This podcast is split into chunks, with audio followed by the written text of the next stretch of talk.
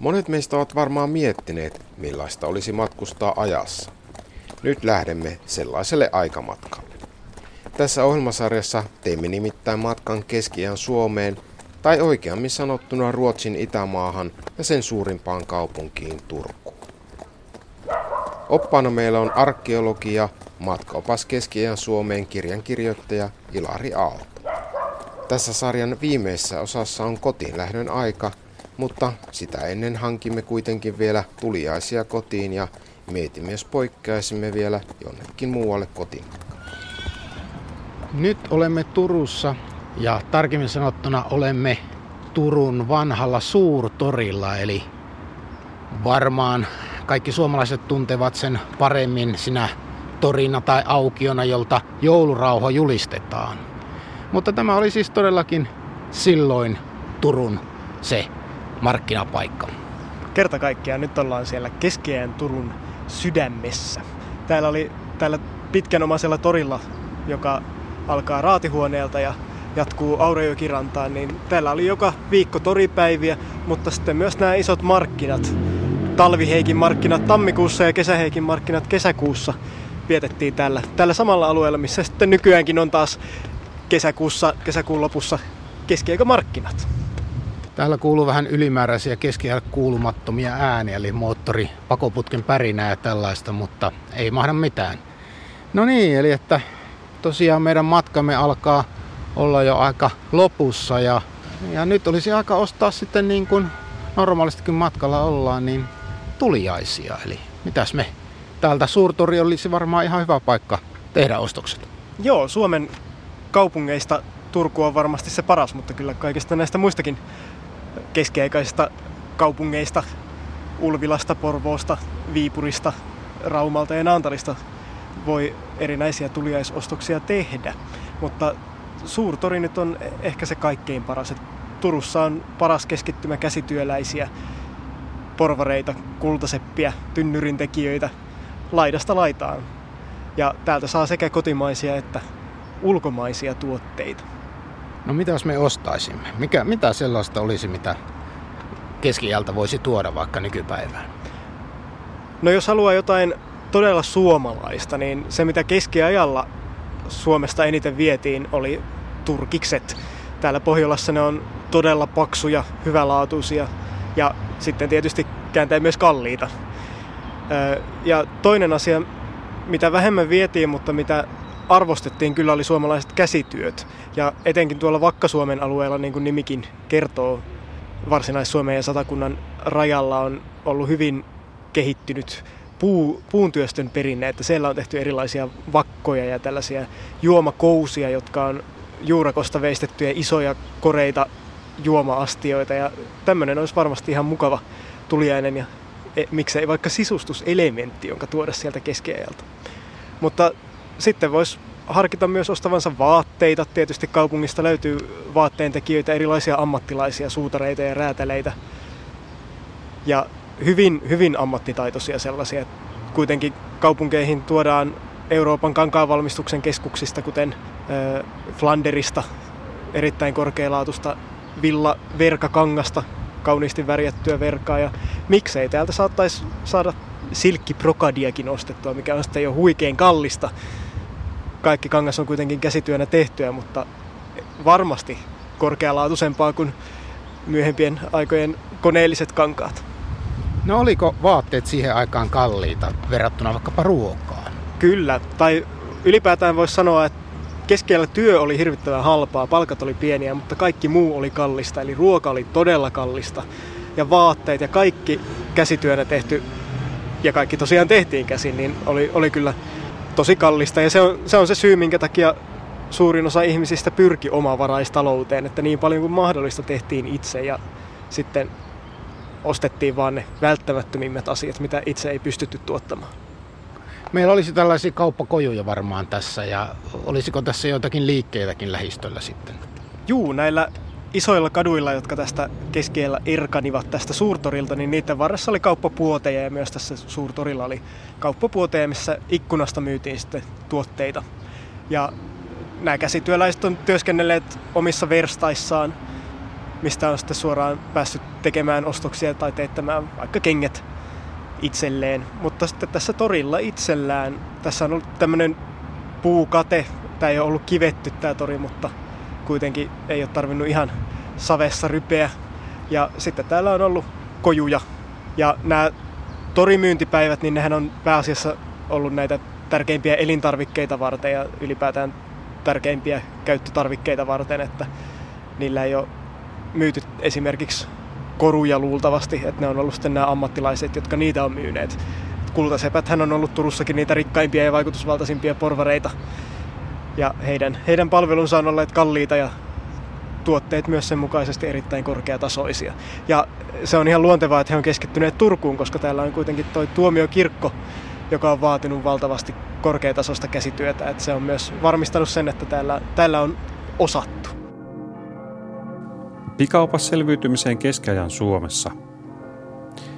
Tee ristinmerkki kulkiessasi papin tai munkin ohi, astuessasi kirkkoon ja aina kun joku lausuu Kristuksen tai Jumalan nimen. Siunaa myös ruokasi ristinmerkillä.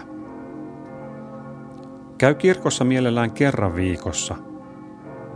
Älä mene kirkkoon, jos sinulla on kuukautiset tai olet synnyttänyt alle 40 päivää sitten. Käy ripillä vähintään kerran vuodessa ettet joudu kirkon kiroukseen. Pysy selvillä kalenterista, että osaat noudattaa pyhimysten juhlapäiviä.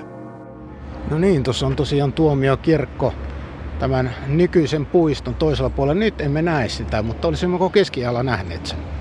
Olisimme, riippuu vähän missä kohti seistäisiin, koska tässä on tosiaan ollut näitä taloja ja pihapiirejä kaikkialla, mutta tuomiokirkko on korkealle kohdalle Unikankareen mäelle rakennettu ja se on kyllä näkynyt suurimpa, suurimpaan osaan kaupungista. Että nyt meillä on tosiaan näitä puita tässä tiellä, jotka peittävät kirkon komean tornin näkyvistä. No se aina välillä tuossa kuuluu kumminkin. Kellojen kumina. Tota, niin, milloin tuo kirkko oikein rakennettiin ja muodostuiko kaupunki sen ympärille vai oliko kaupunki jo ensin olemassa? Nämä on mielenkiintoisia kysymyksiä, mitä tässä viime vuosinakin on pyritty taas uudestaan arkeologisesti selvittämään. Ja tämänhetkisen ymmärryksen mukaan kirkko ja linna ja kaupunki on syntyneet kaikki aika samaan aikaan, kun se perinteinen ajatus oli, että täällä olisi ollut joku vanhempi kauppapaikka, jonka kirkosta olisi sitten tehty tuomiokirkko ja sitten kaupunkiasutus olisi hiljalleen levinnyt, mutta nykyinen ymmärrys on, että kaupunki on kerralla suunniteltu ja perustettu ja siihen on kuulunut myös tämä kirkon perustaminen. Ja tämä on siis tapahtunut 1200-1300-luvun taitteessa, eli vuoden 1300 aikoihin on, on sekä kirkko että kaupunki saaneet syntynsä. Ennen sitä tuomiokirkon ympäristössä vaikuttaisi olleen pelkästään viljeltyä peltomaata, että ei, ei mitään tätä edeltävää kaupunkiasutusta. Niin, että jos me nyt tässä tosiaan niitä tuliaisia ostelisimme nykyaikaan, niin minkälaiset kauppatavat oli, että tinkisimmekö me vai mitä tapahtuisi? Mitä luultavimmin tingittäisiin kyllä, että se on ihan hyvä taito ollut osata keskiään Suomessa. Mutta riippuu vähän tuotteesta, että tällaisista päivittäisistä elintarvikkeista, niin kuin leivistä, nyt on turha lähteä vääntämään kättä, mutta sitten heti jos jotain oikeasti kalliimpaa ostaa, niin se tinkiminen on, on ihan hyväksyttyä. Ja kannattaa varautua siihen, että kauppiailla on kyllä monenmoiset vippaskonstit käytössään. Ja myös, myös ihan elekielestä lähtien, että ei ole ollenkaan tavatonta, että kauppias alkaa itkeä, jos teette liian halvan tarjouksen, mutta ei pidä mennä tähän leikkiin mukaan, että kyllä silloinkin osattiin rahastaa. Mutta sitten täytyy muistuttaa, että huijareita on liikkeellä keskeelläkin ja niitä kannattaa varoa. Että ennen kaikkea siellä, missä liikkuu raha, niin liikkuu myös huijaukset. Eli turkiskaupassa turkisten vikoja on tapana peitellä. Niiden väriä on tapana vähän parannella, että esimerkiksi tummaa näädän turkkia saatetaan vielä savustaa, noeta, että se tulee vielä tummemmaksi. kannattaa aina tarkastella päivänvalossa näitä turkiksia. Näin neuvoo meitä 1500-luvulla elänyt Olaus Magnus, Ruotsin piispa esimerkiksi. No oliko kaupanteko silloin aivan vapaata vai oliko jotain rajoituksia? Se oli hyvin rajoitettua ja keskiajalla laki määräsi, että tällaista laajempaa kauppaa saa käydä ainoastaan kaupungeissa. Eli periaatteessa kaikki nämä maalaismarkkinat on ollut laittomia, joita on kuitenkin järjestetty sitten ympäri Suomeakin. Tarkoitus oli keskittää kauppa kaupunkeihin ja kaupunkiporvareille. Ja se oli kanssa hyvin säädelty, että kuka sai ostaa miten paljon ja keneltä. Ja etenkin näiden turkisten kohdalla niin se on ollut hyvin tarkkaa, että on pitänyt olla ensinnäkin porvarisoikeudet itsellä on tarvinnut omistaa tietyn määrän verran omaisuutta, että on voinut, voinut ostaa niitä hienoimpia turkiksia. Ja se on ollut sitten rajattua kanssa, että kuinka isoja määriä saa ostaa. Et esimerkiksi sellaisia, sellaista meidän mielestä aika arkista asiaa kuin voita on saanut ostaa hyvin rajatusti.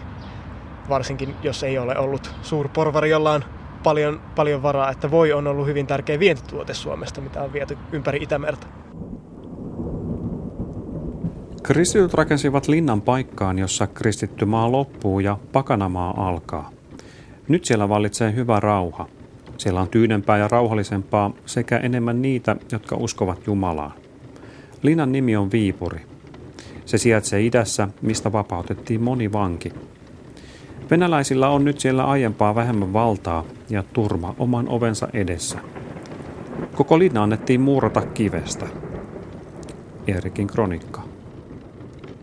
No aloitetaanpa pikkuhiljaa nyt tämä kotimatka sinne Hämeeseen ja sitten nyt ei haluttaiskaan vielä mennä täysin suorinta reittiä kotiin, vaan tehtäisiin pieni kiertomatka, niin mitäs tällaisia muita matkakohteita Suomessa oikein olisi?